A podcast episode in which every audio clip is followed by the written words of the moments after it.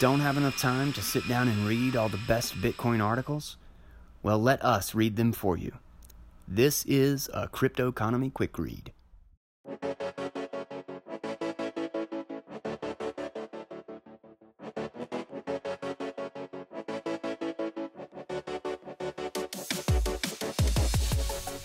All right, crew, welcome back to the Crypto Economy Podcast. I told you I had some announcements that were coming this week. Um, I will not be like fully advertising this, but I wanted to share it with my listeners. Um, so I have my website up finally. It's cryptoeconomy.life. That's the crypto economy life, and it's just cryptoeconomy.life. And it is essentially right now a blog for all of my articles and the audio of this podcast. Um, and I am trying to turn it into a hub to organize the different concepts and conversations and uh, the people that are important to listen to in this space um, to make it much easier and quicker to digest all of this information for people new to the ecosystem or just getting in. So I encourage you to check it out. Uh, it's it's like I said, it's still a work in progress. I've got a little bit of formatting issues here and there, and um, I'm still cleaning up posts, and some of them still have not made it into the list. Um, somehow, like ten or twenty got skipped in the automatic posting, and not everything is perfect. Like I said, it's still a work in progress, but check it out. Um, I think I got some really cool stuff up there, and uh, uh, I would like to know what you guys think. If you got any suggestions or anything or something that you would like to see, let me know. But yeah, I hope you uh, hope you guys like the website. Check it out. Um, and uh, I also did a different changed the um, theme and look a lot of details with the actual cryptoeconomy.podbean.com uh, website. Uh, and I'm sure I'm sure that's come up because I think the link goes straight to it from the Twitter post. Um, but if you have not seen that, um, I did do that earlier this week, I think, or late last week, um, and never actually officially announced that I was changing the look of my actual podcast uh, website. So check both of those things out. Again, that's cryptoeconomy.life, and then the uh, uh, new formatting and look on cryptoeconomy.podbean.com. Okay, so um, our quick read today is by Rusty Russell, and uh, it was published on December 1st of 2017, so it's quite old, but it is one that uh, I read back then and then recently stumbled back across uh, a week or so ago, and I really like this one because it gives a very, very long-term uh, kind of discussion or perspective on uh, what the economic sustainability model of Bitcoin is and the possible debates or uh, problems we will have moving forward while working out or while working through these economic eras, as they are referred to. And it is titled The Three Economic Eras of Bitcoin. Of course, I will uh, link to the Medium page so that you can read this and Rusty's other work. His Medium tag is at Rusty underscore lightning. And then, of course, his Twitter page, um, which is at Rusty underscore twit. So I will link and tag all of that good stuff um, so you can see all the other stuff that he's doing. I mean, if you don't know Rusty Russell, you absolutely need to be reading his work. Um, he is responsible for numerous things. I mean, we've got a number of different things that uh, he either co authored or um, uh, specifically wrote that we have read through in the podcast. Um, he works with Blockstream. He he uh, co-authored the eltoo white paper with Christian Decker and uh, Shunsakin, uh, better known as Roast Beef. Um, so he co-authored that with them, uh, working on the new mechanism for updating channels um, that's safer, faster, and requires easier backups, and uh, also uh, the SigHash no input, the new scripting mechanism that would make that possible. Um, so Rusty is a just an awesome developer and key to a lot of the work in the space. So if you are not following him, you definitely, definitely should be. We will have all the links in the posts to make that easy, but I will not delay any further and we will jump into Rusty Russell's piece titled The Three Economic Eras of Bitcoin. The way the Bitcoin ecosystem will play out is written in the mathematics of its consensus rules. We should all know the three phases it will go through. The first era Satoshi's free offer, 2009 to 2014. In the early years of Bitcoin, it was obscure and unvaluable. Demand was so tiny you could send any amount for free. There was no real congestion, so software didn't handle it, nor did business plans. Gambling service Satoshi Dice famously sent a 1 Satoshi payment to losing bets using the infinite capacity blockchain as a signaling layer. It was all free money. Bitcoin was a new, barely understood technology. It was hard enough to comprehend the interactions of its constituent parts, let alone extrapolate to what this would mean in the future. Several factors made this worse. One, the pseudonymity and lack of central authority was deeply attractive to scammers, who became pervasive enough to make the permeation of real information extremely difficult and also led to widespread distrust. 2. The success of the system brought others who tried to replicate it, often with the main goal of simply generating money, and almost always with minimal understanding of the system. 3.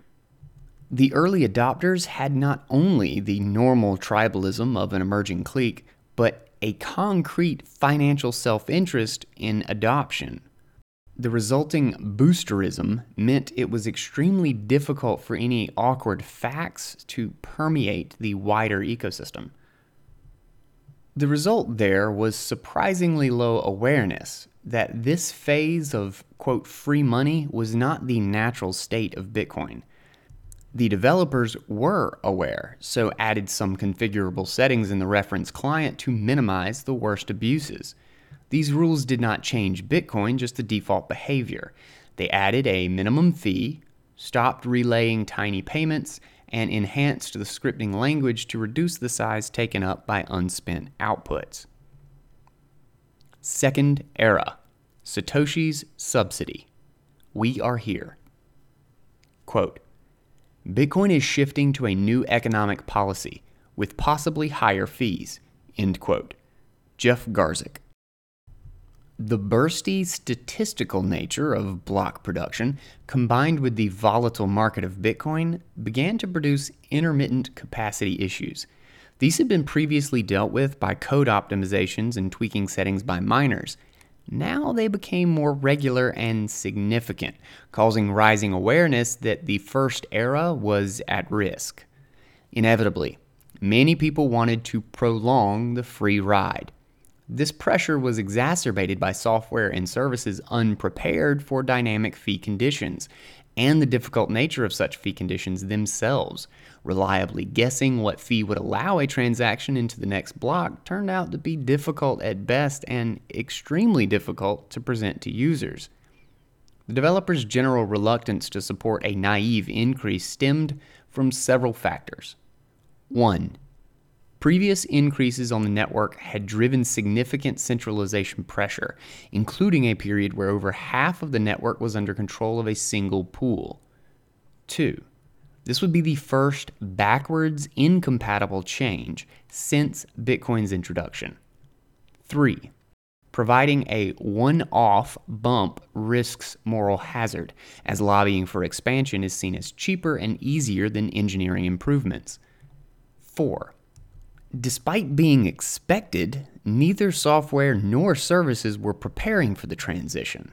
This may have been because they didn't really believe the transition would occur. 5. The developers generally want to follow the community, not lead.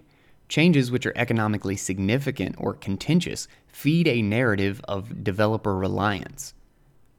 6. Transitions in a large, complex system need to be as gradual as possible to avoid unintended side effects. As the third era approaches, the second era provides that gradual transition, with time for software and services to gain experience with Bitcoin as it will eventually be. The developers implemented several improvements to address congestion. First among them was wide ranging and significant optimizations designed to handle the network now running at capacity. Block propagation was improved by a global network of node relays and new strategies for better propagation. Fee estimation algorithms became more sophisticated, along with restoring the ability to replace transactions by increasing the fee and having the recipient boost transactions. Despite centralization fears of larger blocks, an opt in block expansion was added, which will eventually double the network throughput as software is updated to use it. Work is ongoing on packing more transactions into blocks, which increases throughput without the centralization risks of block expansion.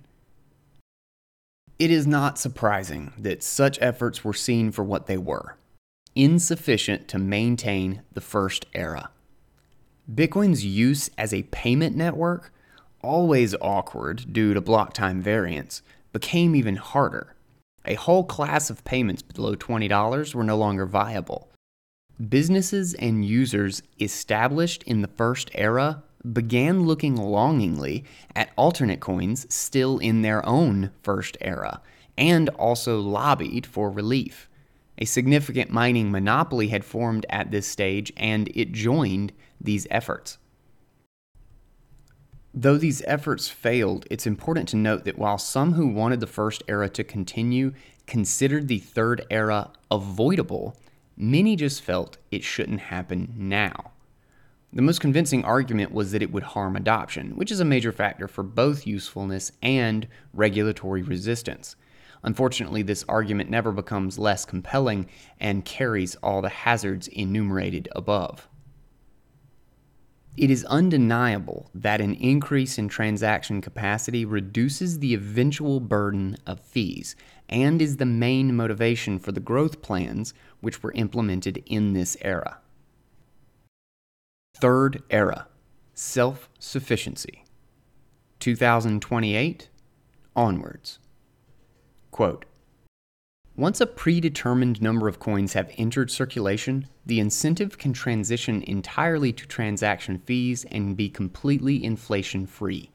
End quote. Satoshi Nakamoto. Once the free money bootstrap phases of Bitcoin are complete, the system enters the phase of self sufficiency, where users bear the cost of securing the network against double spending, currently billions of US dollars each year.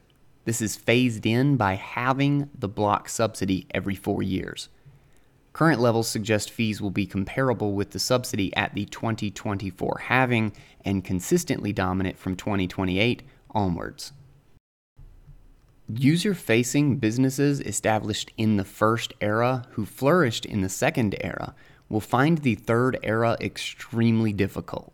One large business claims to be responsible for 25% of the Bitcoin transactions. In 10 years, they would be paying $700 million per year to secure the network at current levels. Yet no business is telling their investors about this impending cost, nor that they plan on reducing their on chain percentage, nor suggesting that they are depending on significant Bitcoin appreciation to offset these costs.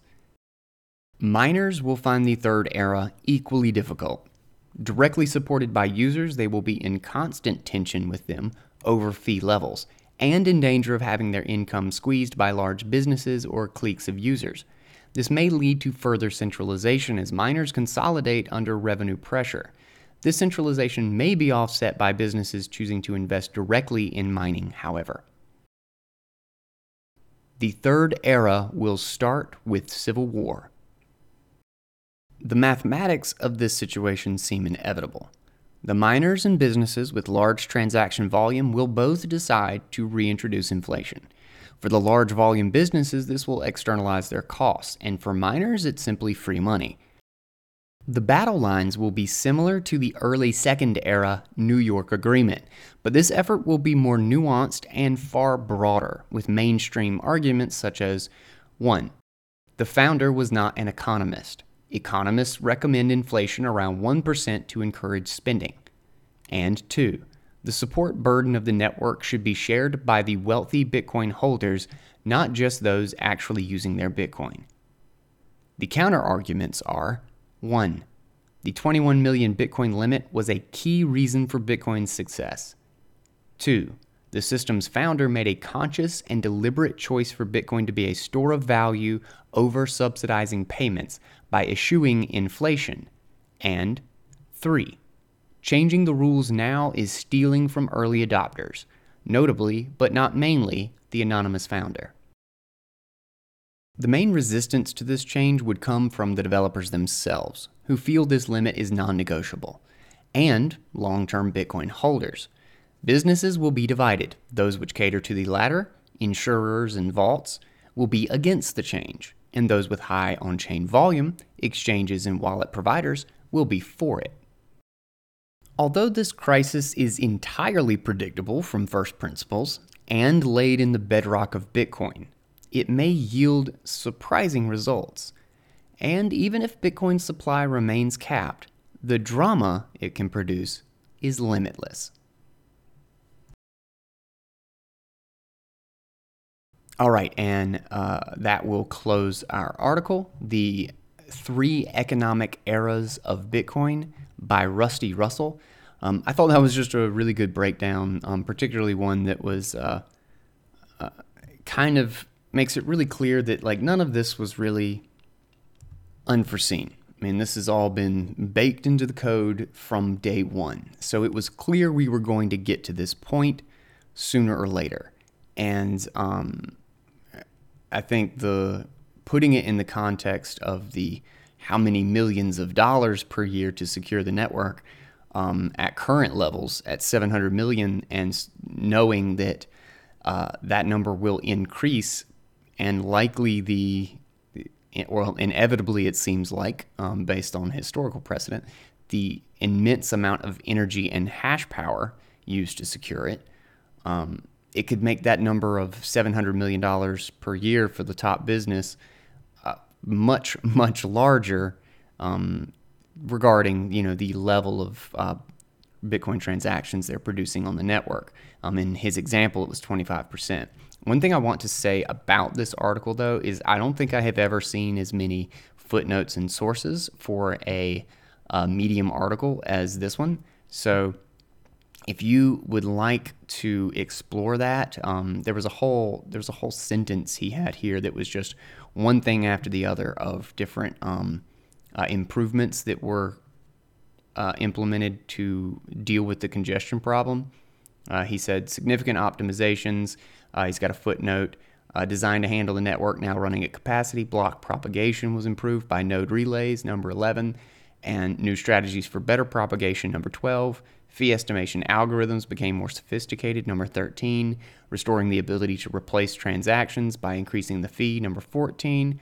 And having the recipient boost transactions, number 15. So he has got links to all of these things so that you can read about them, like uh, Number 11 was Matt Corallo releases code to, re- to run your own high performance relay network on bitcoinfiber.org, so on and so forth. I mean, he's got links to all of this stuff. Um, other some of it's uh, Medium articles, uh, Bitcoin Core uh, page, the actual GitHub page is where the where you can find the code. Um, release pages. I mean, it just goes on and on. He's got a ton of this stuff. Um, so if you wanted to, if you were curious about what any of the specific items he was talking about, you've got about a 98% chance that he's got a footnote linking directly to uh, everything you want to know about uh, those individual things. So definitely, definitely, definitely go check out the article and explore that if you want to dig a little deeper into all these changes and uh, implementations that were done directly in response to this and to try to ease the pain and burden of making these transitions through the different eras. And it will be very, very interesting to see when we get to the third era. Um, but I think proving that we have already defended against this and the arguments. Um, I don't think the argument for deflation will be more difficult then than it is now. Um, so, and maybe I'm wrong. Maybe the adoption will not make the Austrian theory more widespread, but I see the opposite happening. Um, but you know, it's a decade out, so maybe, maybe even only six years actually. Uh, so that's really hard to say. You know, a lot can happen in that time, but a lot might not change in that span of time. So it'll be really interesting to see how that unfolds when we get to that point and we are needing to sustain this system off fees alone. But the really fun thing about this one is that this is kind of a. None of this should be unexpected. Um, like we have a very, it's one of the most beautiful things about Bitcoin to me is that there are no, there's not going to be any unknowns as far as the underlying protocol, the inflation rate, like all of these things, they're embedded, they're in the bedrock of the protocol, and we can see these things coming from a decade away. Um, and we know exactly what the monetary policy is going to be and exactly what needs to change. And if you know businesses do not adapt to uh, that reality that is going to be there, if they don't take that long-term approach, well, then they will get left behind and or replaced by someone else. But it's just interesting because we've never, I don't think we've ever had a monetary system that was that clear. Um, even gold ha- runs the risk of you know finding some enormous deposit somewhere, and the uh, uh, stock to flow ratio does fluctuate. Um, clearly, not that much, but there's been nothing as consistent and as predictable as Bitcoin. I mean, it is it is math. The whole thing is based on statistical probability. So you really can't get better than that in a lot of in a lot of ways. So um, it's just really interesting. It's a it's such a fun dynamic to talk about something that where you can basically see the future, and it's not hard to predict what kind of um, issues this will bring up, and what changes or preparations would need to be made. But that's all. I don't think I uh, want to go too much into this one. I just thought this was a really good perspective and I wanted everybody to start thinking long term is like, you know, what happens in 10 years, in 20 years? Where will this thing be? We know what the monetary schedule is going to be. How do we build today for that inevitable future and prepare ourselves for the next Bitcoin civil war? So we will close this one here. Um, don't forget to check out uh, Rusty at at Rusty underscore twit on Twitter and at Rusty underscore lightning on Medium. Uh, I will obviously link to all that stuff. Don't forget to check out the website cryptoeconomy.life. Um, if you don't find a post up there, um, I'm probably getting to it. I'm having to do all these things manually because none of my automated methods were working properly. Like I said, I'm still sorting out some minor issues, but I just wanted to share it with my listeners and uh, see what you guys thought about it. Um, I got lots of big plans ahead, so I guess I'll be getting back to work. All right, guys. Uh, thank you so much for listening. Don't forget to subscribe to the podcast on iTunes to stay up to date on all the stuff we're working on and uh, the stuff to come, and so that you can always hear all the best Bitcoin content, discussion, philosophy, history, everything going on in the crypto economy and Bitcoin. If you would like to support the show, you can leave me a review on iTunes. That's a huge, huge help. Um, as well as I will have, uh, which you can actually find now on the website, cryptoeconomy.life. Uh, I just have posted on the sidebar um, my donation address, um, and it's still in the show notes of uh, each of the pages. So if you wanted to just donate a couple of Bitcoin, um, I've had a number of people do that recently, donating me, you know, two dollars, dollar, three dollars here and there, which has been wonderful. Thank you guys so much. Uh, you're fueling my coffee, which keeps this thing running. And um, uh, uh, yes, uh, also you can use my affiliate link with Trezor. If you have not gotten your hardware wallet yet to store all your Bitcoin and crypto, you gotta get one. They are the best. I swear by them. I use it all the time, and there is no safer place to keep your Bitcoin. Uh, if you use my affiliate link, it won't cost you a dime, but you'll be sending me a couple of bucks to help out the show. All right, guys, have a wonderful weekend, and I will catch you all back here on Monday with another episode of the Crypto Economy Podcast. Take it easy, guys.